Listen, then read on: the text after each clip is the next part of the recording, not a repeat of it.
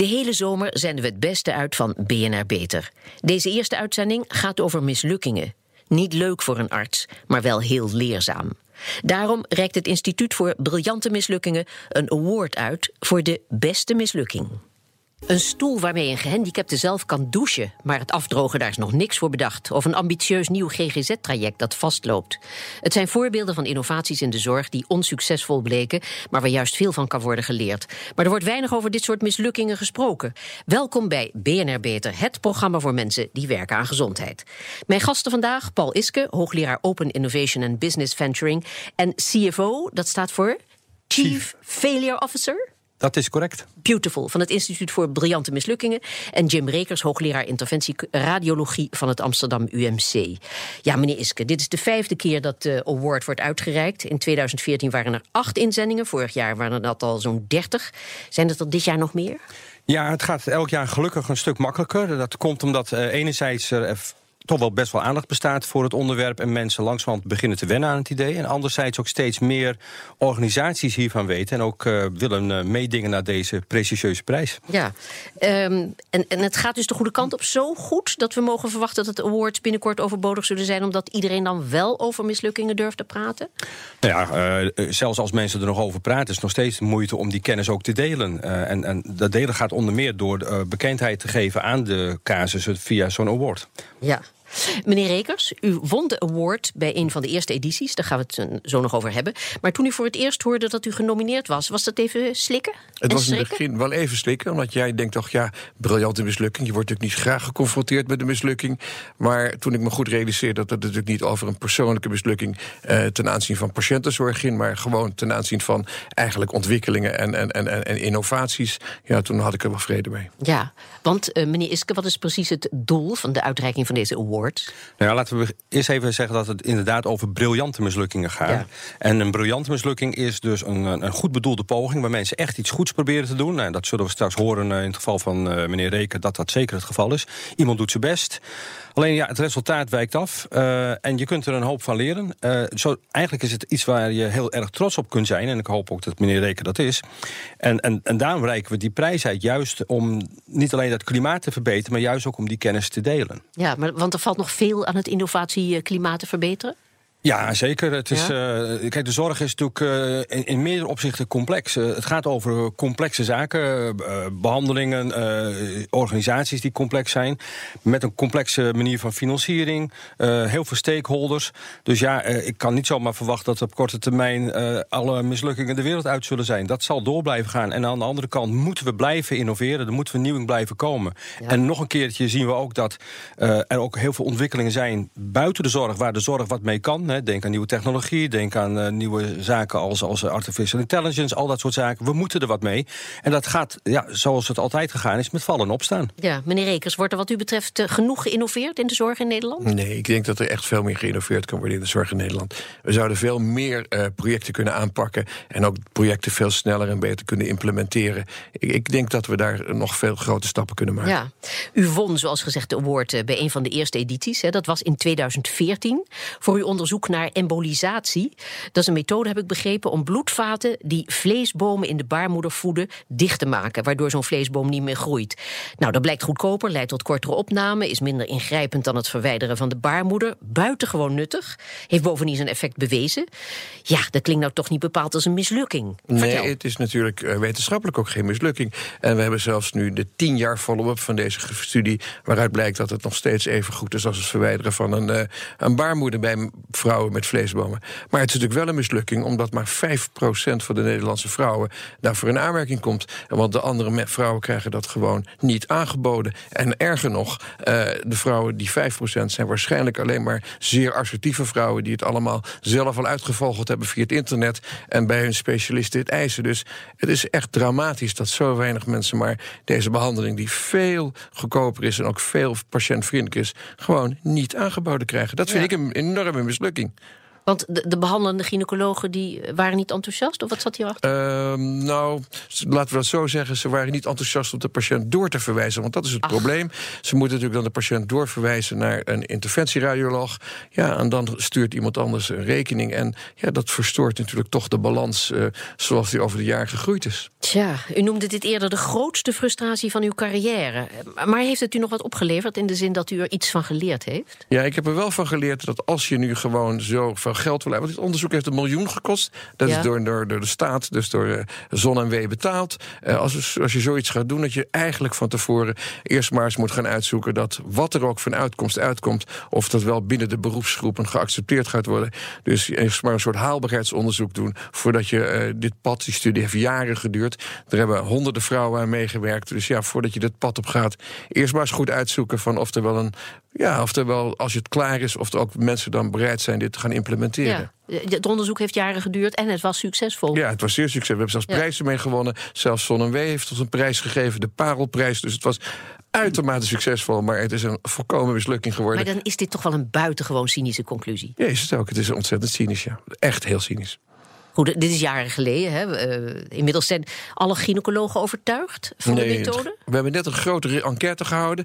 Uh, die is net af. Mm -hmm. En uh, een groot deel van de gynaecologen gelooft er überhaupt niet in. En vindt eigenlijk dit onderzoek of deze behandeling. Maar ja, dat is nooit goed uitgezocht en dat soort dingen. Dus het, is, het blijft heel ingewikkeld om, ja, om toch hier een soort consensus in te vinden. Tja, ja, u laat, u laat u heel voorzichtig uit, maar moet ik hieruit concluderen dat de meeste gynaecologen hun inkomen belangrijker vinden dan het welzijn van hun patiënten? Het zijn uw woorden, laat ik het eerst zo Ja. zeggen. En daarnaast, Ik heb erover nagedacht. ja, dat begrijp ik. We hebben er ook geen wetenschappelijk onderzoek naar gedaan, dus zo hard kan ik het niet maken. Nee.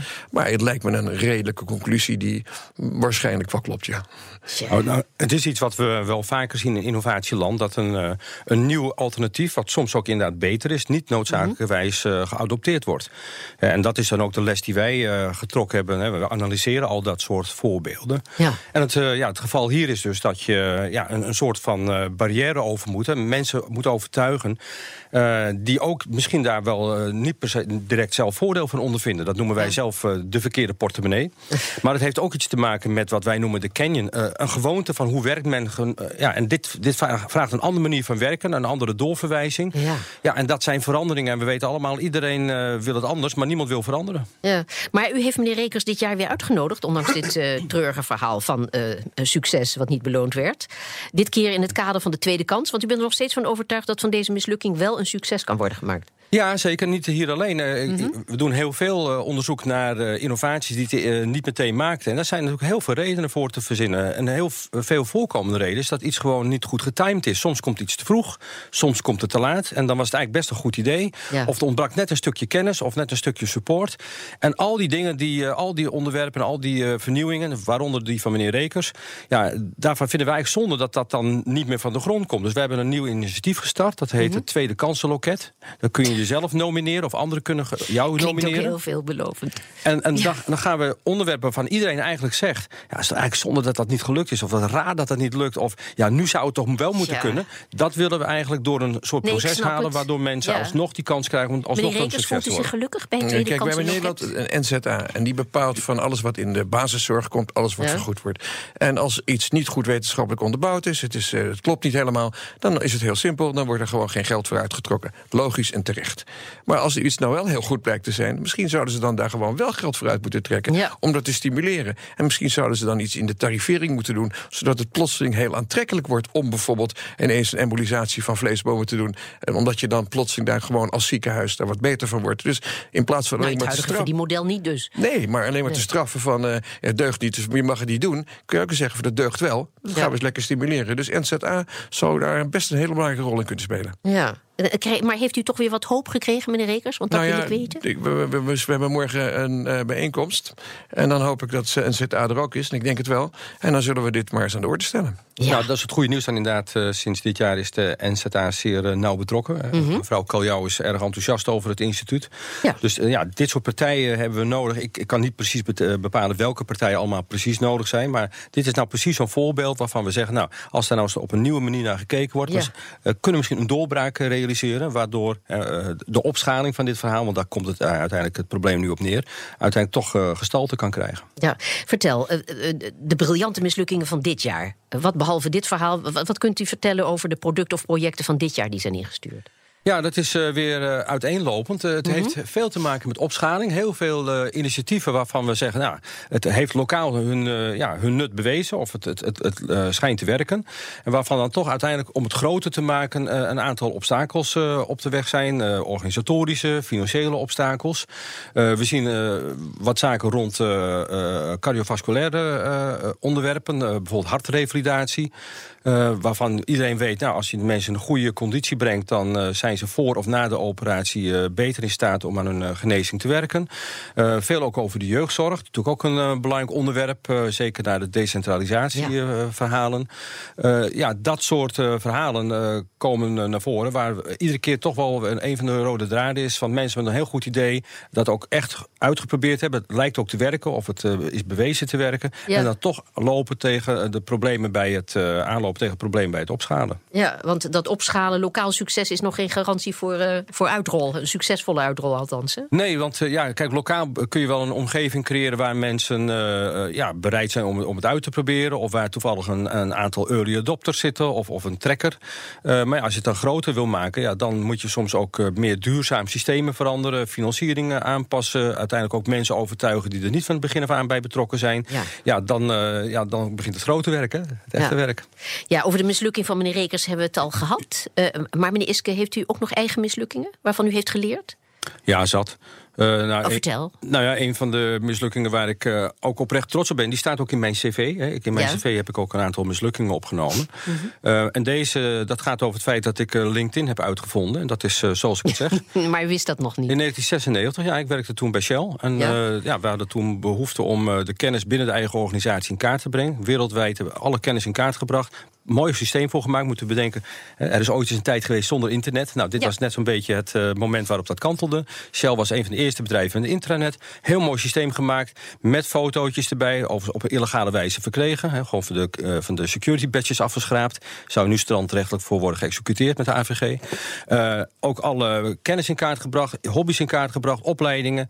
En dat was zo'n mooi systeem dat ik zei... dat gaan we ook uh, buiten Shell verkopen. Ik ga de wereld slim maken en mezelf mm -hmm. rijk. En dat is allebei mislukt.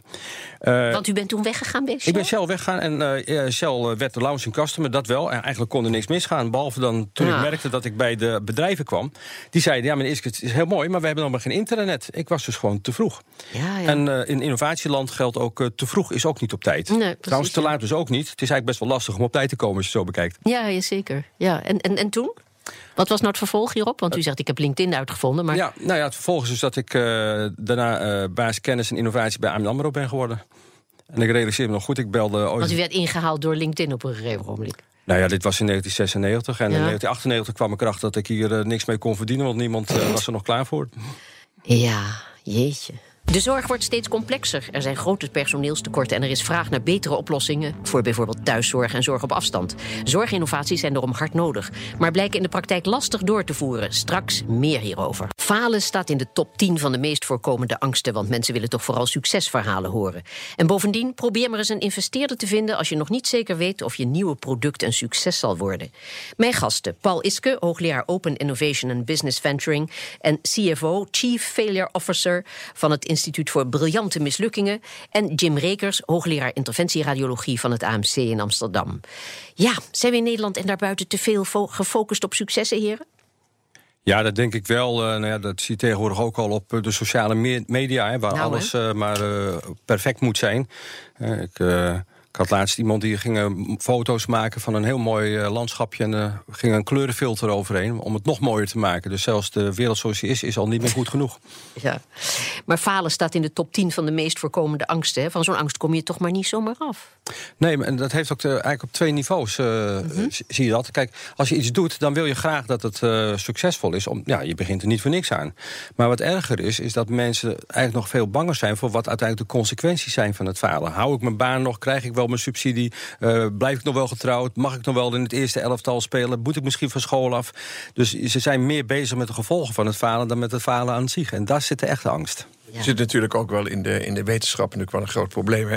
Als je wetenschappelijk onderzoek doet en het is niet een positief resultaat, dan is het wel onwaarschijnlijk moeilijk om dat in een goed tijdschrift gepubliceerd te krijgen. Terwijl elk verhaal wat een, wat een glorieverhaal is met een goed resultaat, dat raak je makkelijker kwijt. En ja, hoe meer artikelen je publiceert, hoe beter je, je cv wordt, hoe makkelijker je subsidies binnenkrijgt. Dat hangt allemaal aan elkaar vast. En, met ja, en ondertussen worden er heel veel onderzoeken opnieuw gedaan, omdat die mislukkingen niet worden gepubliceerd. Nee, nog veel erger. Er worden de conclusies uitgetrokken dat het allemaal maar zo goed is. Ja. Omdat de mislukkingen nooit boven tafel komen. Dus ja, dat is in de wetenschap een heel bekende pitfall natuurlijk. Ja. ik heb bij mijn eigen universiteit ook voorgesteld om uh, naast een prijs voor de beste afstudeerscriptie of het mooiste onderzoek of het mooiste of de beste docent ook een prijs uh, uit te reiken voor het meest briljant mislukte onderzoek op de universiteit. Ja, ja. Nou, er is wel uh, enthousiasme voor, maar we zijn nog niet zover. Ja. Samuel West is uh, de oprichter van het Museum of Failure... met producten als uh, Video 2000. Die flopte omdat concurrent VHS wel porno op hun video's toestond. Of de Ford Edsel, of Edsel, weet ik veel... met knopjes op het stuur om mee te schakelen. Maar in de praktijk kwam het voor dat bestuurders... die wilden toeteren per ongeluk die auto in zijn achteruit zetten. Heel vervelend. En toen West bedrijven benaderde om over de geflopte producten te praten... toen wilde niemand meewerken, want niemand wilde geassocieerd worden met falen. Ja, hoe hoe komen we van die schaamtecultuur af, meneer Iske? Door ja. uw activiteiten, maar vertel. Ja, nou even nog over dat Museum of Failure. Mhm. Misschien wel leuk om hier toch een klein nieuwtje te mogen delen. Uh, Samuel en ik, wij kennen elkaar eh, vrij goed. En we gaan ook uh, samenwerken. Ja. Dus we gaan binnenkort een persbericht de wereld insturen... waarin staat dat de Institute of Brilliant Failures... en de Museum of Failures have decided to fail together. dus er komt echt een, een samenwerking aan. Overigens is het ook zo dat er sommige bedrijven... wel degelijk trots waren op hun mislukkingen. Ja, ja. en, en daar best wel aan mee wilden werken. Dus dat, eh, het is uh, gedeeltelijk waar dat, uh, mensen het absoluut niet wilden. Ja. Maar ja, hoe kom je van die cultuur af? dat is, nou, het gekke is als mensen er gewoon open over zijn. ik werk ook veel met de overheid. En nou, de overheid wordt ook wel eens bekritiseerd als er wat misgaat.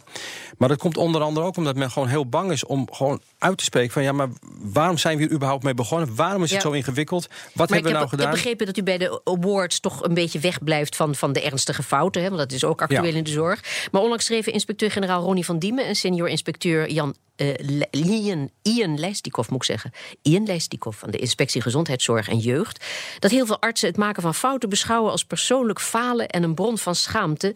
Ja, zo zijn ze nou eenmaal generaties lang opgeleid. Is openheid in de zorg lastig, meneer Rekers? Wordt het snel gezien als uit de school klappen? Ja, dat is zeker zo. Als we het inderdaad over, over patiëntenzorg hebben, is dat zeker zo. En uh, nou is het natuurlijk wel gelukkig hoor. De laatste jaren zie ik een enorme trend waarin steeds meer afdelingen gewoon uh, complicatiebesprekingen houden. Echt, echt openlijk met alle leden van de afdeling en iedereen toch bediscussieerd wat fout is gegaan. En dat is denk ik wel een ontwikkeling die toch behoorlijk sterk is hoor. De, de openheid over de fouten. En het is natuurlijk ook wel een goede ontwikkeling. Dus dat is prima. Ja, daar gaan we trouwens volgende week eh, in deze uitzending uitgebreid over hebben. Over het voorkomen en bespreekbaar maken van ernstige fouten in de zorg. Over een zogeheten black box in een operatie van het operatiekamer van het AMC. ja bij nou, overigens, als je een fout maakt, ja, dan mag je dat ook wel als persoonlijk falen zien. De mhm. vraag is, uh, dat is net wat ik het over heb, uh, daar mag je ook van balen natuurlijk. En nou, zeker als daar uh, een, een, ernstig ongeluk mee gebeurd is, dan zou ik daar natuurlijk ook ongelooflijk van balen. De, de, vraag is alleen, zijn we er met z'n allen bij gebaard als zo iemand dan ook de rest van zijn of haar leven of carrière mee geconfronteerd wordt? Ja. Kijk, Jonge artsen vinden van niet, hè? die nemen initiatief wat af. Ja, Meer hierover volgende week, want ik wil even door. Want de, het, de financiering hè, is ook, als we hierover hebben, is ook nog een probleem. Want als je wilt dat er geïnvesteerd wordt in je onderzoek of in je product, dan moet je er ook kosten wat kost voor zorgen dat, dat het geen mislukking wordt, toch, meneer Rekers? Nou, dat is tegenwoordig wel heel erg. Want mm wij zijn natuurlijk ook door deze overheid min of meer verplicht om voor een deel van onze onafhankelijke, tussen aanhalingstekens, wetenschappelijke studies, uh, gewoon met de industrie contracten af te sluiten. Ja. En, ja, en toch, het is wie een brood met eet, wie een taal men spreekt. En het is toch een beetje moeilijk om daar gewoon een goede balans in te vinden. En ik denk dat de overheid. Ja, over die balans gesproken, want ik kende ook de verhalen van uh, zeg maar de promotieonderzoeken, die als, als de promotie gebeurd is, gewoon blijven liggen en niet verder worden ontwikkeld, omdat die contacten er niet zijn. Maar dat is het probleem. Het, echte, wat wordt onafhankelijk onderzoek, het klinkt een beetje pathetisch, mhm. maar dat is toch wel uh, ja, erg uh, moeilijk tegenwoordig als je ook altijd maar weer die industrie erbij moet halen voor de financiën. Die hebben gewoon hoe je het ook bent of keert, altijd een ander belang. Ja, meneer Iske, bent u het ermee eens? Is het een groot probleem? Nou, ja, het is wel een probleem. Maar of dat nou alleen maar aan het feit ligt dat je met de industrie moet samenwerken. Wel is het zo dat uh, de meeste durfkapitaal, gek genoeg, eigenlijk door de overheid wordt verstrekt. Want dat zit hem in de fundamentele research. Ja, ja. Uh, ik, ik, denk trouwens wel dat ook uh, bedrijven wel openstaan voor risico's. Maar ik, ik, ik heb zelf heel veel met, met businessplannen, maar ook met projectvoorstellen gewerkt. Ik zit ook in de wetenschappelijke adviesraad van de Nederlandse Hartstichting. En dan krijg ik ook allemaal voorstellen.